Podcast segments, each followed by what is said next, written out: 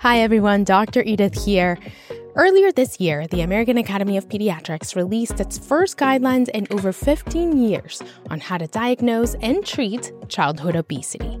And while they were welcomed and celebrated by many, they also generated controversy and faced backlash, in part because pieces of the recommendations were taken out of context, and this was done, in my personal opinion, to scare parents. Here's some of that scary discourse you might have heard on the news. The American Academy of Pediatrics is now pushing pills or even surgery to help obese children shed pounds. Anyone who's tried to lose weight, we can speak to this directly, knows stop eating a lot of sugary food and you'll probably lose weight. But that's not the guidance.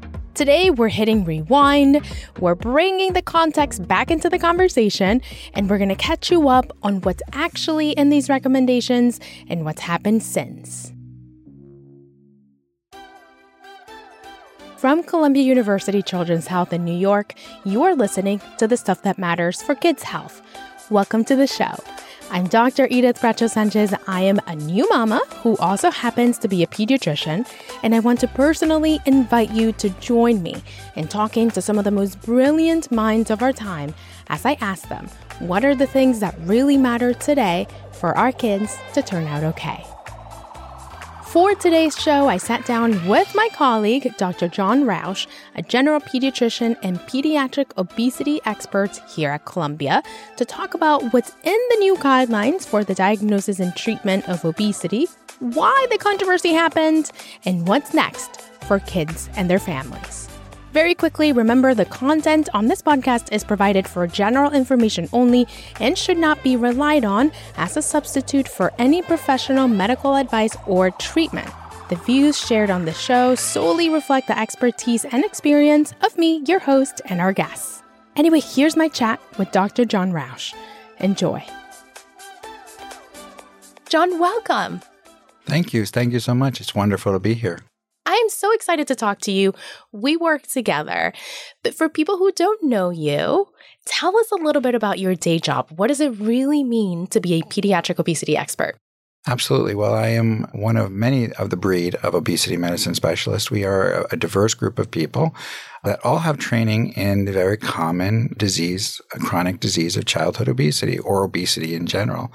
And that can be pediatricians like myself, general pediatricians. It can be specialists, endocrinologists, or gastroenterologists. It can be internists, obviously for adults. It can be OBGYNs that have this specialized training. So anyone who requires specialized training in terms of obesity and the care of, of children or adults with obesity is considered an obesity medicine specialist. Perfect. And obesity has unfortunately become so common that it is now so important to have people like you who are able to really, really help children and families, and of course, adults as well. But today we're talking about kids. So, John, let's get right to these guidelines, which are really the reason I asked you to come in and talk with me today. Starting with the why. John, why did the American Academy of Pediatrics issue these guidelines, and why did they issue them now? It's because we have so much new evidence. The last set of, we call them recommendations, was in 2007. And the reason they were recommendations and not clinical practice guidelines is because, for the most part, they were recommendations. There wasn't enough evidence to really give clear guidelines, so people gave their expert opinion. Now we have an abundance of new evidence out there. So we have to, we had to actually reconsider what we were talking about and actually create formal guidelines. So it's because there's so much new evidence out there. And I think this is interesting, and people may not realize this.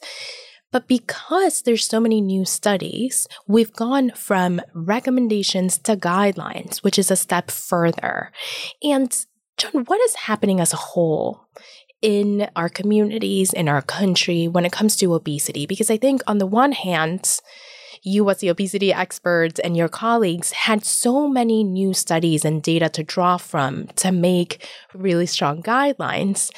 And on the other hand, I think the moment is also such that we are in a really tough place in a tough moment when it comes to obesity in our country. So, what's happening? Well, unfortunately, we've seen a continuation of the obesity epidemic becoming an epidemic. And this is because over the last 40 years, we've seen dramatic increases in obesity. We're talking about in the 1990s, uh, adult obesity rates of about 10 to 20%.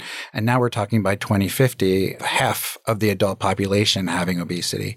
And at the same time, obesity rates in children have gotten dramatically higher. We've seen double or tripling the rates of childhood obesity depending on your age group. So these are dramatic increases in obesity. John, I know I'm going to ask you a loaded question. I always like to give mm. people warning when I'm going to ask a loaded question, but it's something I really wonder about. And I think about this in my day to day as a primary care pediatrician. I think about this as a mom a lot. How did things get so bad? Well, that is a loaded question, and if we really had, it's a, a million dollar question. But it's the, the the answer is it's complex. Obesity is a complex illness, and I think we're just beginning to understand the genetics behind obesity, and so our bodies are triggered to keep any excess weight that we can on. And then when you put that within an obesogenic environment, as we like to say, where kids are not exercising as much as they once did, they are spending much more time on sedentary activities like on phones and tablets and in front of any kind of screen. When you talk about kids not feeling safe to go outside and have safe places to play, when you're talking about a food industry that promotes really processed food at the expense of natural food, you're really talking about the perfect storm for then the genetics to then keep all that weight on. So, really, our environment and the encounters that we have with the environment have changed dramatically over the last 40 years. There's so many things in what you just said, but something that I find really interesting, and I'm learning more myself as a primary care pediatrician, is how the environment can turn on those genes, mm-hmm. right? So perhaps these are not necessarily new genes, right? People in the in the 1940s, 1950s had the same genes as they do today, but the environment wasn't such that those genes were triggered to then make their bodies retain all that weight. Can you talk a little bit more about that? Sure. I mean, we know that, for example, when you're eating two to three times the calories for the average meal that we were in the 1940s or 50s, that you're just consuming more calories. And when you do that and your body then maintains that weight, we know that losing weight and keeping it off is really the hardest thing to do because the body wants to keep that weight on. So it's really the environment that's changed, and it's really our relationship with the environment that's changed. Our genes haven't changed, but the environment has changed. It's really, I mean, we could talk about that for mm-hmm. hours because it's fascinating, but I really want to get to the reason we're having these conversations, what's now become the famous 100 page document. And it is long. It is long. And I say it like that because it really, you know, it caught the attention of many people just how long it was. So tell us, what does it say? What are these recommendations in this document? Absolutely. Well, as I said before, you know, we really are trying as a organization of, of pediatricians and obesity specialists to move more toward guidelines. And so what it really says is it creates guidelines that are evidence based that really can help with both obesity assessment and obesity treatment for children. It also, as a background, really understands and that obesity is such a complex illness and disease that there are many factors that are related to obesity. I think it goes into quite a bit that racism can help stimulate obesity, that discrimination can help stimulate and can help promote, unfortunately, obesity, that there are many other social, economic, and cultural factors that can lead to obesity. So it really goes into a, a, quite a bit of that uh, in its background. And I think that's very important. That weight stigma, that the way that we treat and the way that we interact with our children can help promote obesity. So it really does a bit about going into that. And then it gets into these guidelines specifically about assessment and treatment. So, right off the bat, the document and the pediatricians behind the document, right? Because we have to remember this wasn't a magical document that appeared. It no. was it was a lot of work mm-hmm. by a lot of pediatricians who have been following and studying this for a long time. And right off the bat, they are reframing the way that we have thought about obesity. They're saying it is not a person's fault or a Absolutely. child's fault. Right? Absolutely. They're saying there's so many factors that might play into how or why or if a person develops obesity. And then from there, with that acknowledgement, with the acknowledgement of how complex of an issue, of an illness it is, then it goes into the recommendations. Yes. So tell us about the specific guidelines that this document is setting out for pediatricians? What are they telling us to do? Well, we know that in terms of assessment, we, we should be doing a full comprehensive assessment of children with obesity and all of the comorbidities that we know are related to obesity. I mean, like that, what, John? Tell us more. Absolutely. That's that's type 2 diabetes, that's insulin resistance, which we are unfortunately seeing so much more and so much early in our children right now. It means fatty liver disease, where you actually can have ultimately fibrosis of the liver and actually liver failure in, in some patients. Mm. It's not common, but it certainly happens. Mm-hmm. We're we're talking about dyslipidemia, meaning the lipid levels get very high and that can lead to heart attacks and strokes later on. We're talking about hypertension or high blood pressure. We're talking about obstructive sleep apnea, which is where kids can't actually breathe at night and actually can stop breathing at night and which can contribute to cardiovascular disease and other problems. Uh, we're talking about polycystic ovary syndrome. We're talking, the, the, list goes on and on. There's so many different comorbidities that are related, mm. unfortunately, with obesity. And of course, the point is not to scare parents. The point is to share a little bit about what pediatricians are now urged. They're now being asked by this giant academy, right, to look for. So, on the one hand, we're diagnosing obesity. On the other hand, it's telling us you better start looking for these things because they're happening more often in children. And it's a long list and it's a scary list, but parents need to know that we are looking for those things because, gosh, if we miss them, the consequences, the consequences later on in life. So, to go back just a step, how are we exactly now urged to diagnose obesity? It is still using the body mass index. And I know there's a lot of controversy about this body mass index, which mm-hmm. is weight divided by height in kilometers squared. It's an old method. It's certainly not perfect. And I know that, you know, there are other methods we can use, but it's the easiest method, method to use. And it actually is pretty well correlated with later comorbidities. So it's still using this BMI or body mass index. So, how much should a child weigh depending on their age and how tall they are? Right. It's all based on percentages because with adults, it's very easy. You have a set number. A BMI of 30 is obesity. With children, its BMI changes quite dramatically throughout their childhood and through adolescence. So it's by percentage. And so kids should be less than the 95th percentile for their age and their height. And how early, John, are we starting to screen for obesity? How early are we making this diagnosis based on the BMI? I mean, unfortunately, we can see kids gaining excess weight almost immediately in the first year of life. We only have BMI standards that we use generally in the office at about the age of two, but certainly even before the age of two, we're, we're seeing kids gain excess weight. So it's very early on. We're talking about pretty much right when they're coming to us and not far after after birth even. And, you know, I have to ask you a little mm. bit about what caught the attention of so many members of the mm. media and so many parents. And it's the additional recommendation to potentially use medications and even refer to surgery mm-hmm. for teens who are obese. Tell us a little bit more about what really, really the recommendation is. Absolutely. Well, there are, are kind of four buckets of treatment that are mentioned here. And just to go through them in a little bit more detail, the first is motivational interviewing. And that's just a way of talking that all pediatricians and actually all providers can use to really get the motivation to change or to be live a healthier life out from the patient and the parents themselves. And that's something that has led to good results and has good evidence behind it. And that's one thing that all pediatricians can do. So that's one thing. The next thing is what we call intensive health behavior lifestyle interventions. It's kind of a longer term that they used here, but it really means a multidisciplinary effort to really help kids change their eating habits and their physical activity. And that's been something that has had good evidence for it. We now know from the United States Preventative Task Force for a number of years. But this is a very intensive effort. We're not talking about seeing a doctor and, and talking about some changes once, you know, every six months or so. We're talking about 26 contact hours.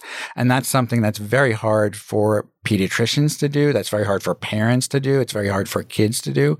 So this is very intensive lifestyle interventions and it's not really paid for by anyone. So part of the guidelines, I think, are, are an advocacy effort to get the government and to get insurers to actually pay for this kind of intervention. So the first half is saying for everyone, mm-hmm. your doctor should be speaking in a way that motivates you to have a healthier relationship with food and with your body and with exercise and, and to make a couple of changes that lead to a healthier lifestyle.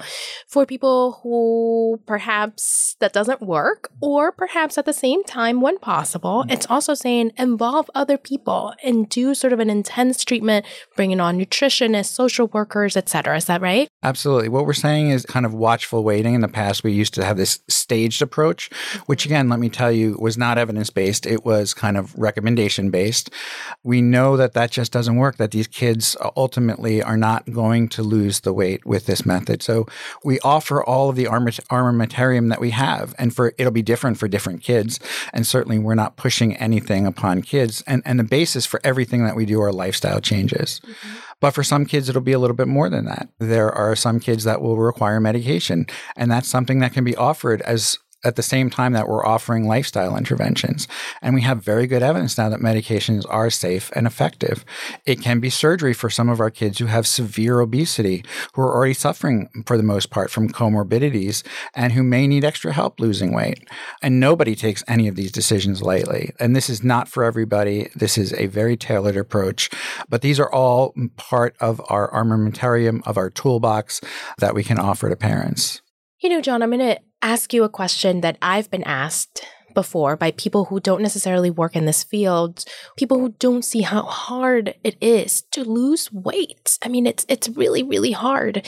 And the question is when you give or when you offer a teenager surgery, isn't that a lifelong change? And aren't you changing their metabolism, their body for the rest of their lives? What do you say to people who have this concern?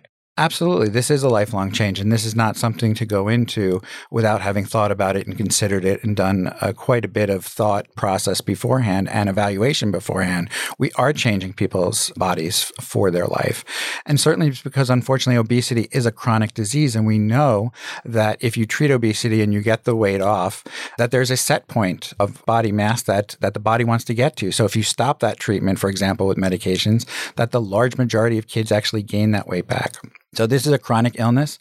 Bariatric surgery is a, is chronically changing the way that your body absorbs food, your metabolized food. So yes, it is a chronic thing, and it's something that parents need to know. Just like we're talking about high blood pressure or diabetes, this is a chronic illness that will be with you for the rest of your life. And so some, some of the treatments that we're offering are chronic treatments that will be with you for the rest of your life. So what you're saying is, yes, this is a lifelong yes. change. But obesity is a lifelong condition as yes. well. And so the treatment for it has to be a yes. lifelong change, whatever that looks like for mm-hmm. your child or your teen in partnership with your pediatrician Absolutely. who knows you well. And that is a hard thing for some parents to accept. And I certainly understand that, you know, as a parent myself, as someone who has been in this field for a while. But it's the offer and the recommendations that and the, the guidelines that we have to offer parents. And we work again one on one with parents in this realm. Now, John, you know I have to ask mm-hmm. you about the backlash. And listen, I'm going to be candid for a moment, right? We're going to drop our, our super professional doctor faces, and I'm going to be super candid for a moment. I love some good television. I love some drama. I love some tea. What I don't like, however, is when health information is turned into this drama and this story just for the sake of either scaring people or getting them to click or getting them to watch, right? Because I think that hurts people when we treat health information like we're talking about reality mm-hmm. TV and we start to pit people against each other. Not cool. So, before I continue on my rant mm-hmm. of how I feel about this, catch people up for people who may not have been following this. What happened? What was the backlash? Absolutely. I think there is is certainly been a backlash and certainly I understand people's concerns in any area when we talk about treating children and particularly when we're talking about treating children for a lifetime with medications and surgery. But there was a, quite a concern that we're medicalizing obesity and that we are making it into a disease. And that this concern that we are then offering medications again that are going to be given to children for the rest of their lives, or that we are doing surgery that are going to affect children for the rest of their lives. So that was one area that parents and other professionals as well were concerned about. And another big area came from the eating disorder community that there is concern. And I think everybody who treats children with obesity is very concerned about eating disorders, but that we may be pushing children toward eating disorders as well. So I think those were two of the bigger areas of concern that were out there. Mm-hmm. And the minute people expressed their concerns, it was like the media just took it and ran yes. with it. Was, again, pitting people against each other, which I didn't appreciate. I'm just going to say, just didn't appreciate it. But I do have to ask you, John, is there any validity? Is there any truth to some of these concerns? And to be specific, do you worry that aggressively diagnosing and quote unquote labeling obesity will add to the stigma that many kids and teens and their families already deal with? It's something that I worry about in the office every day. And I think that all of us individuals who treat children and adults with obesity, for that matter, are very concerned about. I think we all share that concern. And certainly uh, it's something that we think about in the words that we use when we talk to people, in the way that we communicate with our patients. So, absolutely, we're concerned about that. I think that weight stigma has been a part of the medicalized community for a long time now and has done quite a bit of harm, unfortunately. And I think these guidelines go in great detail and really set the stage for this idea that we can't stigmatize people about their weight. We can't blame people for their biological and other factor driven weight gain. So I think that we're all actually on the same page in that area that weight stigma is bad. Weight stigma is horrible. Weight stigma makes people not lose weight. Weight stigma makes people stay away from healthcare. Weight stigma makes people get depressed. Weight stigma makes people gain more weight. Weight stigma is horrible. Let me just say that in all words. It does not help people lose weight. Weight stigma is bad, and we are all very concerned about it. And I think that we all think about this. And let me just make a note on language. I say that I'm talking a lot about obesity here.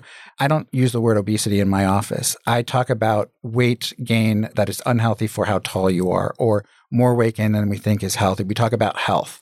And I really center my discussions in, in the room around families around health. Everything is based on health. And I, I think you can do that and still try to then help kids to stabilize their weight or lose weight by really focusing more on health than anything else. And it's also people first language, I think, is something that is not utilized enough. We're talking not about obese children, we're talking about children with obesity or children living with obesity.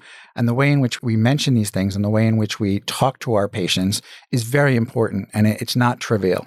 So, absolutely, I think that we are all very concerned about these things in our office. And I think in some ways we're all on the same page that we cannot increase weight stigma. And I don't think that these guidelines are aimed at increasing weight stigma in any way. And if I can just mention one more thing, is that the, the, vast majority of these studies show that when you have really good intensive behavioral lifestyle changes, in fact, uh, weight disordered eating goes down. So that when you approach this in the right way, for the most part, most kids actually have a decrease in some of those attitudes or those some of those thoughts. So you can actually make things better by some of this treatment, but we are all very concerned about that when we're treating. So those are all very fair concerns and certainly something that we are all very concerned about and dealing with in the office. And I'll just say that, you know, we're truly fortunate to have you here at Columbia University Children's Health because you have taught us how to talk about these things. You have really, really taken it upon yourself to educate the rest of us pediatricians so that we don't do harm and so that we actually help families in the way that we talk about this. So we're really, really lucky to have you. And I think this point that you mentioned of actually decreasing eating disorders and what's called disordered eating when you do this well is so important because I know the eating disorder community had a number of concerns about these guidelines, right? Absolutely. And again, we all share the same concerns. None of us in the weight management world want to make or create eating disorders. So I think we are all very aware of the way in which we speak to our patients, and we're all very aware that we should be screening for eating disorders when there's any concern. So absolutely, that's something that we're very concerned about. But the large majority of the evidence shows, and the guidelines say this, is that when done well and when done in a non-stigmatizing way, that you can actually decrease eating disordered behavior and eating disorders. John, and I'm going to ask you one more thing about this controversy, and then I promise we're going to drop it and move on. You've talked about this, but I want you to address it head on. For the people who still think just eat a little less sugar or just exercise a little more, and there are many of those people, including people with very large platforms, talking about it in this way. My question is Are we the pediatricians making this more complicated than it needs to be? The answer is no. We are not. The disease of obesity is very complex. And anyone who says that really doesn't understand the disease of obesity. The disease of obesity is a complex metabolic interaction in the body. We know that once you gain weight, there are certain set points that are created where the body really wants to hang on to that weight. So it's not just about eating less and exercising more. That really puts all of the emphasis on the patient. That puts all of the emphasis on the individual and says that it's their basically fault. It's their responsibility to do this. If that were the case, people would have lost weight a long time ago. We know that this is not a personal responsibility. We know that this is a very complex disease. It's just why the American Medical Association and many countries have declared this as a disease. It's why we're working to really call this a disease, is because we know that this is not a personal failing. It's not a personal responsibility. It's not simply about losing weight by exercising more and by eating less. It really is a very complex illness that requires medications in some cases requires treatment, very intensive treatment in order to make these changes, as well as in some cases, it does require surgery for those kids who are carrying a lot of excess weight. As one of many tools, as we yes. discussed. So, John, then to wrap this up, how is this playing out in the real world, in real life, with people that are coming to see their pediatricians? Are pediatricians currently embracing these guidelines? Are they implementing these guidelines? Tell us what's going on. Well, I can tell you, I, I, had a meeting last night with a number of obesity medicine people from across New York, and there's a great frustration with the idea that there are some parents that want nothing to do with medications, which is fine. There are some parents who do want access to medications now that they are, are FDA approved, but they're not being paid for, for the most part, by insurance. So we really need to be better advocates that we actually get this care that we know is evidence based that we know actually has a grade B recommendation from the United States Preventive Task Force and by law is supposed to be covered and is not being covered is covered, that these medications are covered, that the surgery, when individuals qualify for it and want it, is available to our adolescents. So I think the biggest part right now is really getting better advocacy and really getting better coverage for these things so we can actually offer them to people when they come to our doors.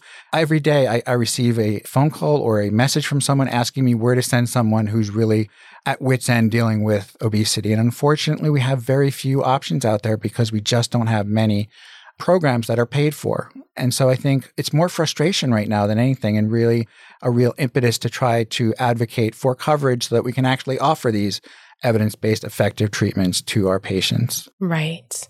John, thank you so much for coming in today. Absolutely. It was a pleasure. And thank you at home for joining me on the Stuff That Matters for Kids Health podcast. If you liked our show, make sure to tune back in next week to leave us a rating and review and to help us spread the word about our show. That's right, we'd love it if you could tell a parent friend IRL in real life or just drop a link on your group chat. We'll take that too. You can also find us and more information on kids' health on our social media channels at Kids at Columbia. I'm Dr. Edith Bracho Sanchez in New York, and I'll see you next time.